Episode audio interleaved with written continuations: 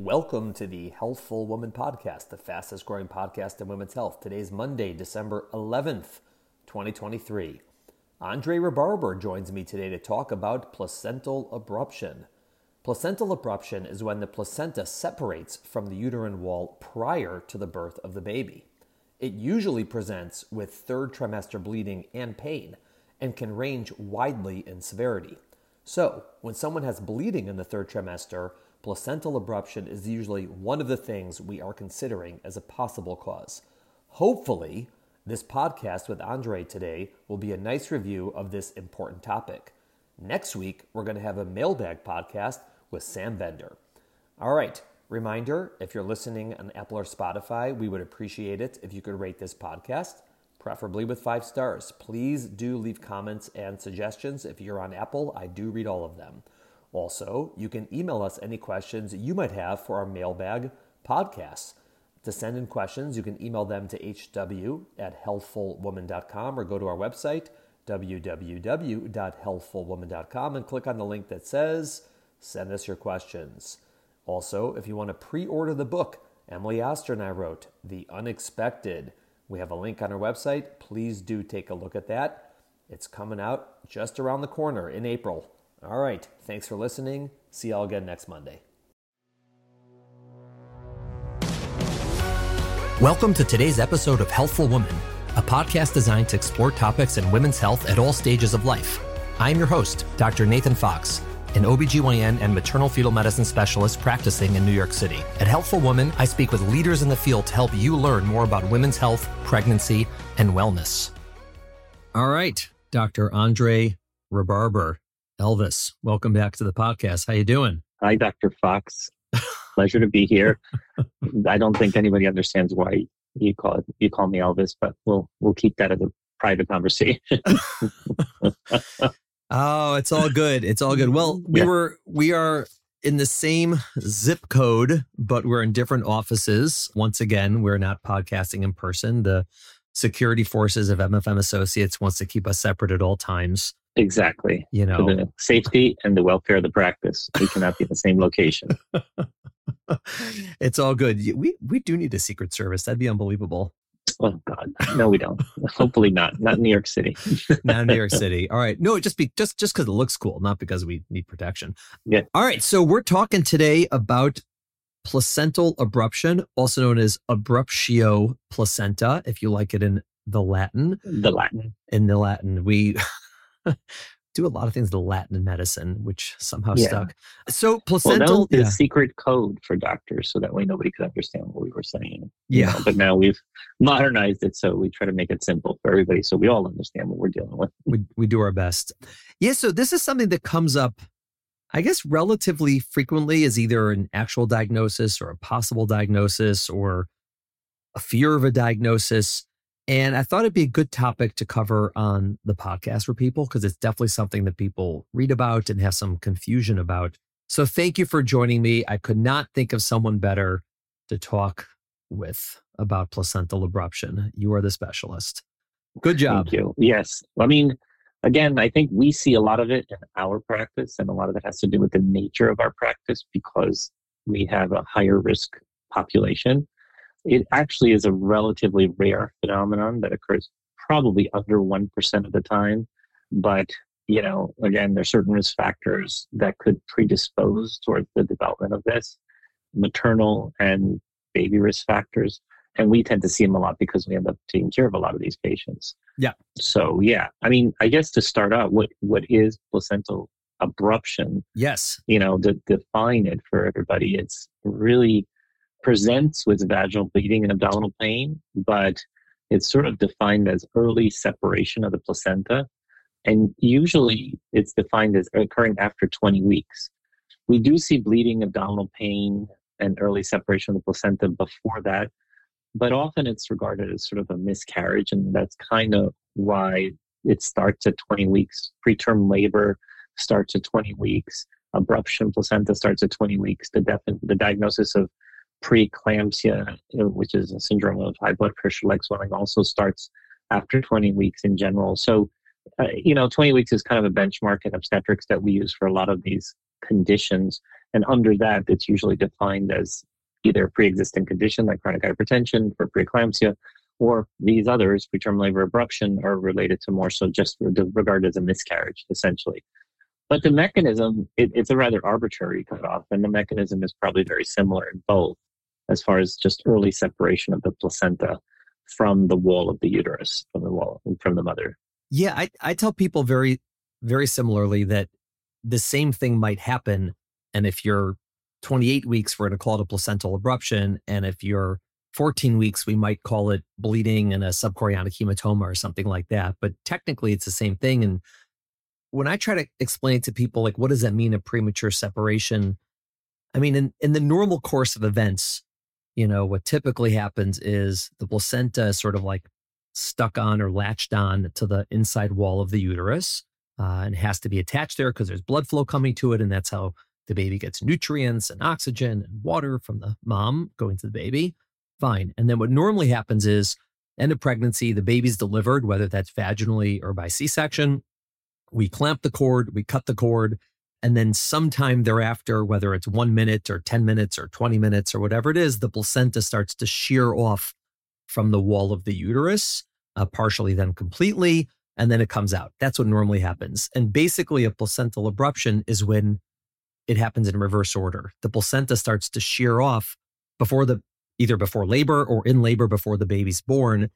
And that's sort of what it is conceptually. And again, that could happen at the end of pregnancy, it could happen in the middle of pregnancy, it could happen early in pregnancy, but what we call it sort of def- sort of depends on how far pregnant she is. So that's what happens essentially. Yeah, I mean, it's it's interesting. I mean, the, the placenta itself in actually is thought to actually implant in two stages. And that secondary stage, not in the first trimester, but in the early second trimester, becomes really critical for it to kind of really attach deeply.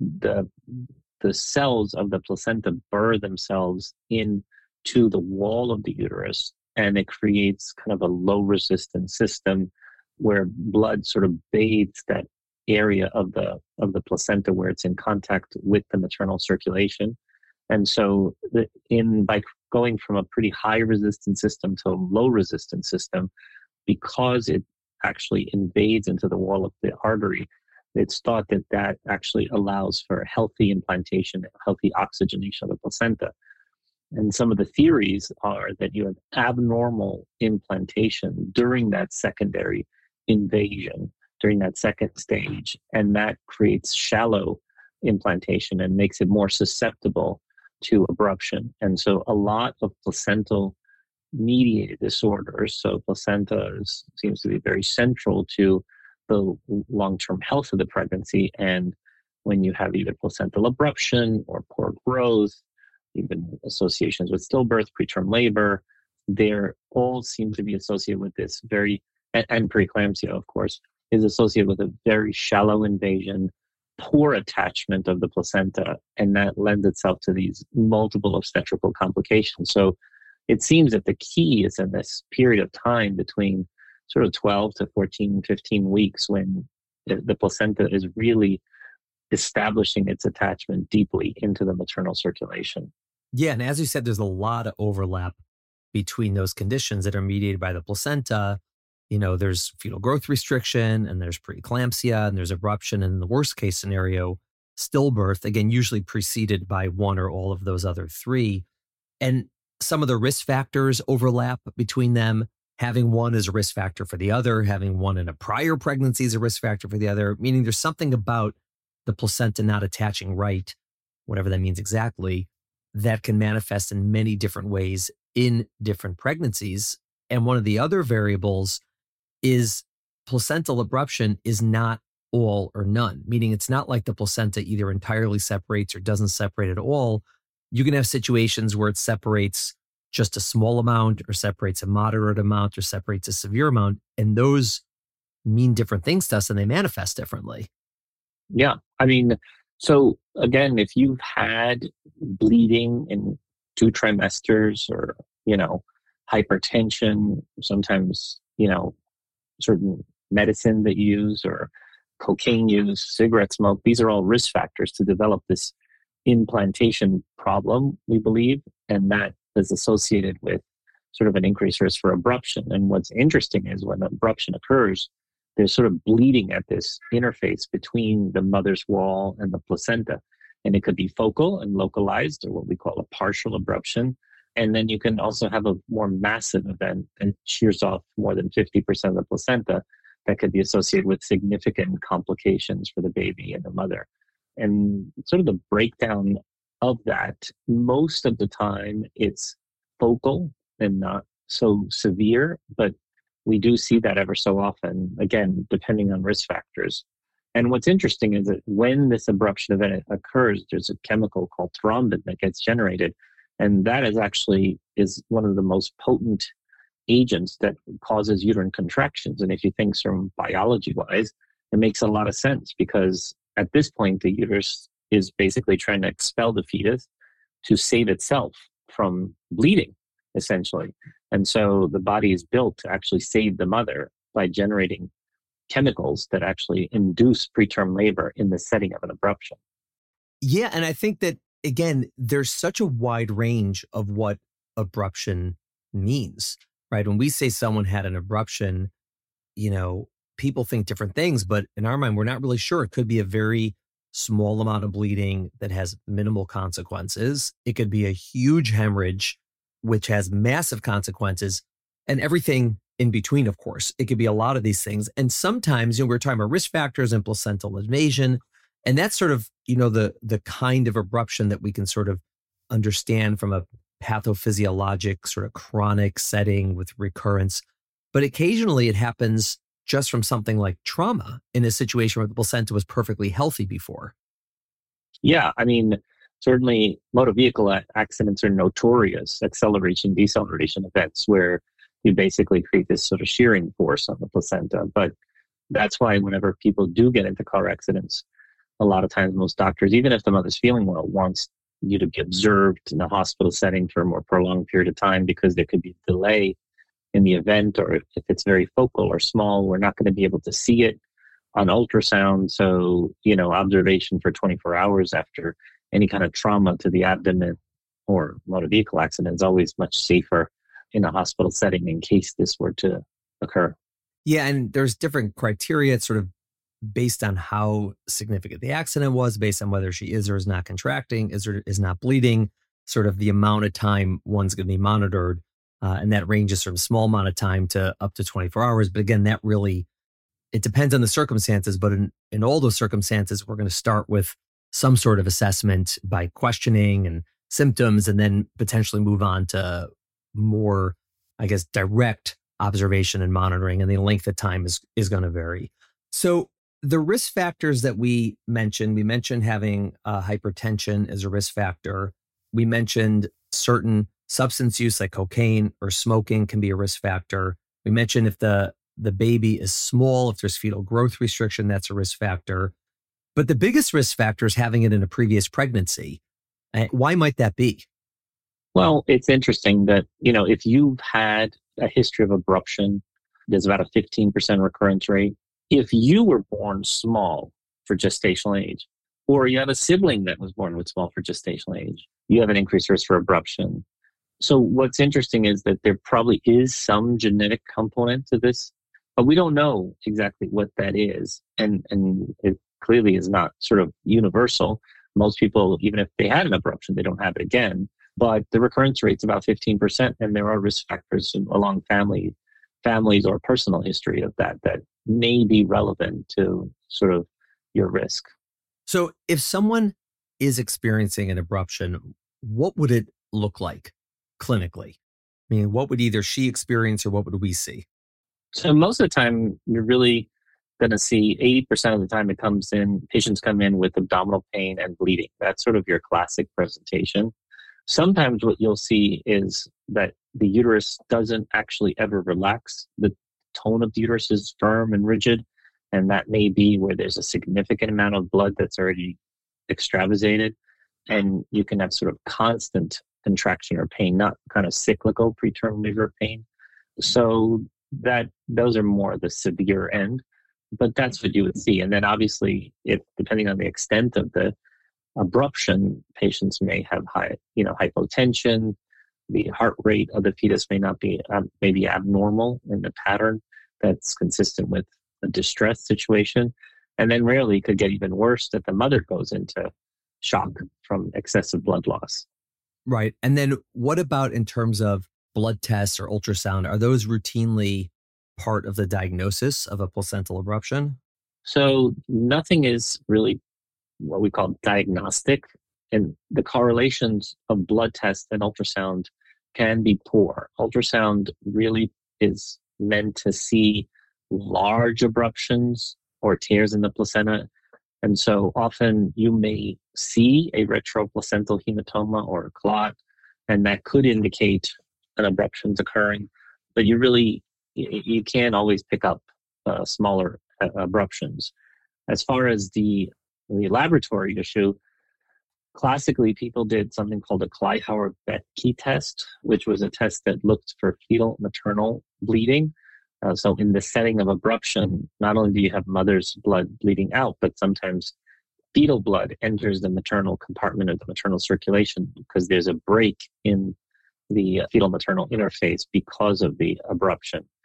But it really has a poor correlation, and at the end, it may not be as useful as we thought. So a lot of people don't really use Kleihauer-Betke that much as a diff, as a either negative or positive. Positive may be more helpful, particularly with the clinical presentation, but a negative does not completely rule out an abruption. So therein lies the problem with the KB test, as we call it, the Kleihauer-Betke test. And then some people use just coagulation factors as a as a marker, particularly fibrinogen levels dropping and things of that sort. But that's often just associated with bleeding and blood loss more than specifically abruption. So there aren't really great findings, but we do use some of these tools. Most of this is still a clinical diagnosis based on how patients are presenting with their history, the physical exam. And anytime somebody's bleeding in the third trimester, out unless you actually see a source of bleeding in the lower genital tract system, it's considered abruption until proven otherwise. So it's sort of a diagnosis of exclusion. Right. I mean, essentially, if someone comes in bleeding in the third trimester, the things that we're going to think about, you know, abruption is going to be frequently on the list. A placenta previa, if we haven't ruled it out before, and we had a podcast on that. Sometimes, as you said, there could be some sort of laceration that could be bleeding. And sometimes people bleed in labor, although the amount that they bleed and why they bleed sort of varies. And so it's it is it's usually a clinical diagnosis if they're bleeding and we can't see another reason or think of another reason we usually either call it an abruption or assume it's an abruption or sort of behave as as if it's an abruption just in case. And I would say that again a lot of the times what we do is based on the severity, how much bleeding, whether there's heart rate abnormalities and whether she's contracting or not. But if we don't find another reason for bleeding, uh, often we're going to be thinking about abruption or at least doing all the things we would do for an abruption. Yeah, I mean, there are like in early labor, you may have spotting or staining and mild bleeding just as the cervix is changing, passing the mucus plug. But that's very different than when you're suspecting abruption. Uh, placenta previa, you hope you've ruled that out, had scans earlier, but that's a basic, you know, and, and, you know, consideration because if the placenta is covering it. Uterine rupture, people have described the uterus ruptures, somebody who is trying for labor with a VBAC, that they'll have vaginal bleeding. But those are more rare conditions. And again, it's sort of a diagnosis of exclusion. You got to think of everything else and then uh, go down this road. Yeah, I think one of the very difficult situations is in the situation of a placental abruption when there isn't bleeding.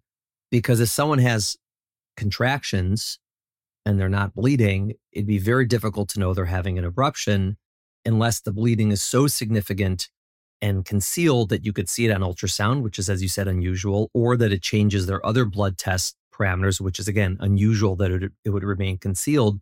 And I guess probably the only way to know best is if there's contractions with significant heart rate changes in the baby to sort of diagnose an abruption as opposed to just contractions, preterm contractions, preterm labor without clinical bleeding. It's a very difficult diagnosis to make. There isn't bleeding. Yep. And a certain percentage, a pretty like one third of them actually occur in labor itself, which So some will occur antepartum, where they'll occur before you go into labor. But in labor, it gets even more challenging as far as is this cervical change? Is there bleeding? But do you continue with the labor? Do you need an emergency C section? So, again, some of it could be quite challenging to manage when you're in labor and abrupting versus not in labor. But that's when the placenta is most challenged because as the uterus starts to contract, it generates a lot of force against the placenta. And so it's not uncommon to see that occur in labor, particularly in the setting of a damaged placenta. If somebody's been chronically smoking or potentially a small baby that wasn't growing well with a damaged placenta, that abruption is not uncommon in, in a labor setting where things were stable before. And I think just for our listeners, the reason it matters if the placenta separates early, it tends to be two two things happen. Number one, when the placenta separates, there's bleeding. And now this bleeding is maternal bleeding. It's not typically the baby's blood, it's the mother's blood. So if there's a lot of bleeding, that's unsafe to the mother, obviously. And number two, if she's preterm, the bleeding, as you said, can lead to contractions, can lead to premature labor and premature birth. So, like, problem number one is the fact that it causes bleeding. But problem number two is even regardless of the bleeding, if the placenta is separating, the portion of the placenta, whatever amount of the placenta has separated from the uterus, it's no longer functional. It can't do what it's supposed to do, which is transfer nutrients back and forth. And so if a third of the placenta is separated, not only do you have bleeding from it, but now you're missing, so to speak, one third of your placenta from doing the job.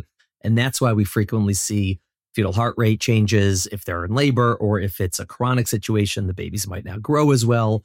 And so it's sort of a twofold process. And then on top of it, it could also having any bleeding can sort of lead to further abruption, can make it just make the whole process worse.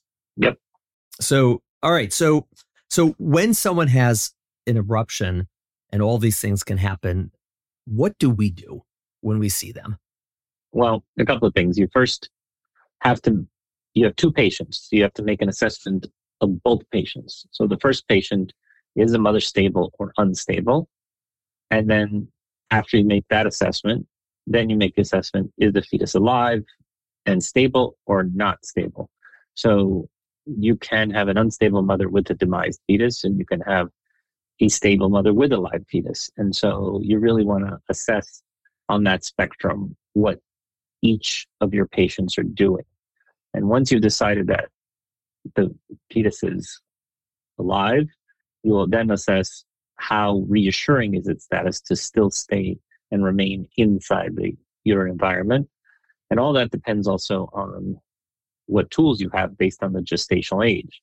So, in general, if we suspect abruption under 34 weeks, we generally will try to keep the pregnancy going longer if things are stable and the fetus is stable to stay inside.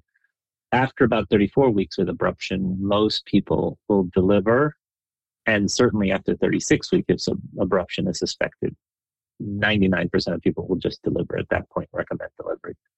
And in that delivery, it doesn't mean C section. Sometimes we have induced people, but that doesn't mean, and vaginal delivery is definitely preferable to the patient if possible. But once there's evidence of abruption, there can be a higher risk for a more ma- massive abruption in labor if you labor somebody with an abruption.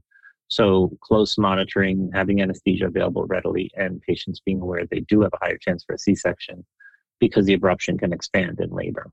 But that's kind of how I approach it. Right. So if they're, so let's break it down. If they're, let's say, well, let's start with someone who's pre premature, right? The under 34 weeks.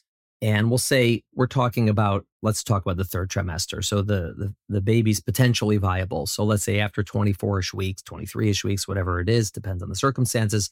So about 34 weeks, we suspect an abruption. Obviously, at any point, if the mother is unstable, then essentially you don't have a choice. You have to do a delivery. You have to sort of, you know, remove the placenta and sort of make sure that she's okay. Fortunately, that's not so common. But if she's unstable, there really isn't an option to try to continue the pregnancy. Yeah. Good. Agreed. If she's stable, agreed. agreed. If she's stable, then you have to sort of assume uh, or assess if the baby's okay or not. If the baby's okay and the mother's okay, like you said, we'll do our best to prolong the pregnancy as much as we can. And number two, during that time period, there's things that we do. And we've mentioned this on other podcasts related to preterm birth or PPROM or whatever it is, things like giving steroids, things like giving magnesium potentially, again, based on the circumstances to prepare for a possible or likely preterm or premature birth. And so we might do those things and then watch her very closely and the baby very closely. Because again, she could get worse, the baby could get worse. And if either of those happen, then generally you can't continue to watch expectantly. So that's in the preterm period. We also do an assessment of the fetus in the sense of the, the actual weight, the amount of fluid that's around the baby, just in case delivery were to happen. Growth restriction or poor growth can often be associated with the placenta that's aborting. Mother's blood pressure and certain labs, because preeclampsia can occur at a higher rate in the setting of an abruption, uh, or maybe the cause for the abruption. So you want to assess for some of these other conditions that are often come along or pregnancy related risks associated with abruption. Right. Now, does she have to be in the hospital for this whole time under 34 weeks? we would recommend at least a 72 to 96 hour period of observation. And then once things are stable, depending on their risk factors, determine if outpatient management can be done, knowing that they are at pretty significant risk of recurrent abruption in the same pregnancy. Also, you want to assess how far do patients live from a hospital setting and make sure they're reliable enough that if there were to have a recurrence, how quickly they can get to a place that could deliver a baby, that particularly a premature baby. So you really want to take it on a case by case basis. Most of the time, patients, when the course is self limited, a partial focal region of an abruption, and everything else is stable, and we've got about three, four days under our belt, and everything is not is stable and nothing has recurred, those are the patients we have managed as outpatient. Right. It, it's it's not exactly the same, but there's a lot of similarities for someone who has bleeding with the placenta previa. And generally, you know, sometimes it's, you know, heavy bleeding or on and off bleeding that never stops, in which case it's very hard to manage as an outpatient. And sometimes they get a bleed and it stops and then they don't bleed for two or three days. And then it's an individualized decision if that's someone who's safe to go home or not. Again, there's it's totally individualized because it depends on so many variables, but that's frequently sort of the the decision process um, that's made. Now, after 34 weeks, it's almost similar, like whether to deliver right away or whether to wait a little bit more. Again, often depends on the exact circumstance. Have they been bleeding on and off the whole pregnancy? Has it just happened once? Is it heavy? Is it light? Did it stop? You know, and so that's why there is, like you said, some variation about whether someone's going to be delivered at 34 or 35. But if someone's bleeding and we think there's an abruption, very unusual that you're going to wait too long. And so, you know, 36 plus or 37 weeks or something in that range, pretty much everyone's going to get delivered just because the the benefit of waiting goes down. There's always a risk of waiting, and it probably goes up as you get closer to term, but also the benefit seems to go down because the baby's already, you know, full term at that point. Yeah. I mean, that's why I think, you know, you really have to gauge the patient, their situation, their clinical history. Like, for example, if they've had two abruptions, they're likely for recurrence for an abruption is at least like 25, 30%. So, you know, somebody has a history of abruption and that was abrupting in this now second pregnancy and you find yourself at 34 weeks, 35 weeks, it just doesn't make a lot of sense to wait on somebody with that history, particularly if it was a severe abruption. Whereas if somebody has the first time and she's they're pretty low risk and it was just self-limited and it was very light and it's better now and you know that everything is reassuring about the mother and fetal status, it just it may make a lot of sense to kind of consider waiting till 37 weeks and just deliver at that point. But either way, we wouldn't deliver them. We wouldn't wait.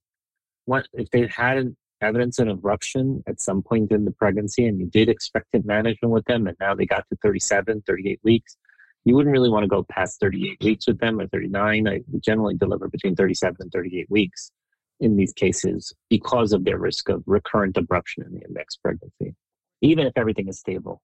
Right. So what what would you do for someone? Let's say they come to you in the beginning of pregnancy and they say, last pregnancy, I had a placental abruption. I was in and out of the hospital and I ended up delivering at 34 weeks or what, whatever their story is. But it was it was a it was an abruption. Either you know about it because you took care of her, or her her story and her history is pretty obvious that that is what it was.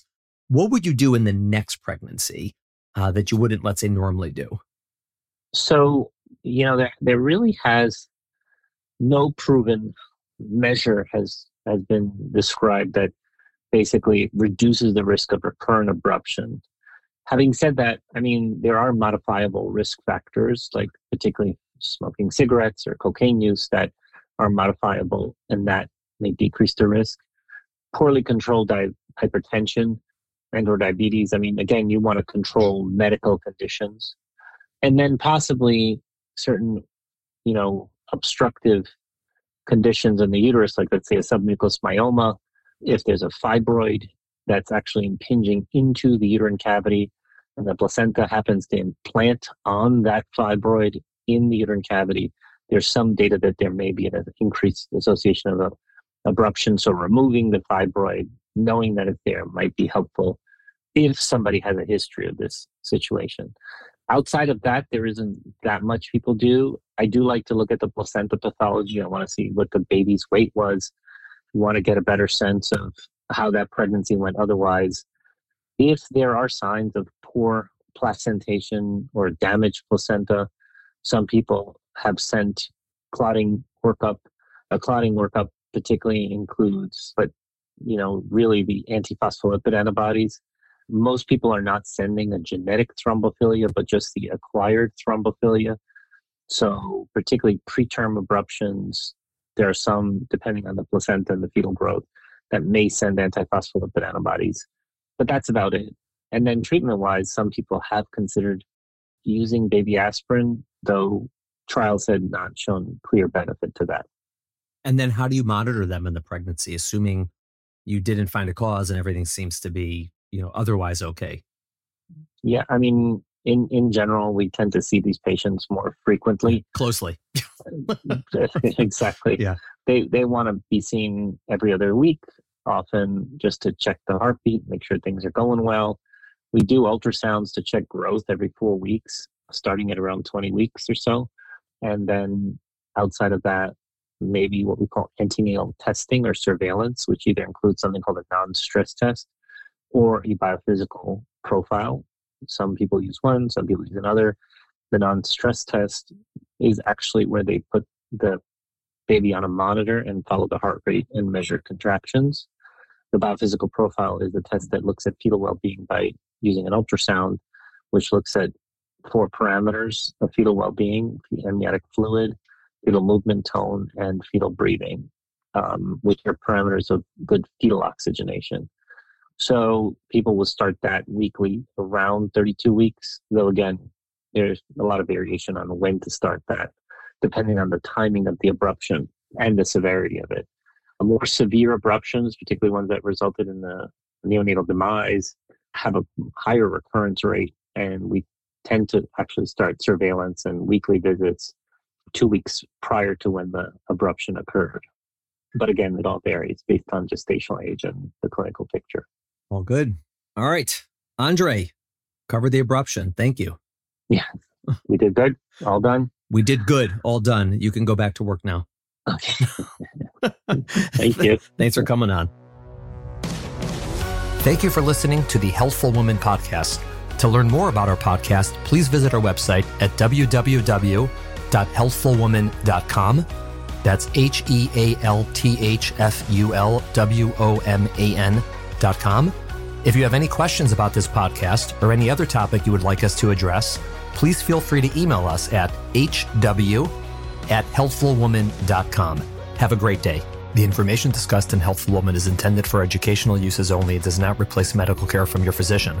Healthful Woman is meant to expand your knowledge of women's health and does not replace ongoing care from your regular physician or gynecologist. We encourage you to speak with your doctor about specific diagnoses and treatment options for an effective treatment plan.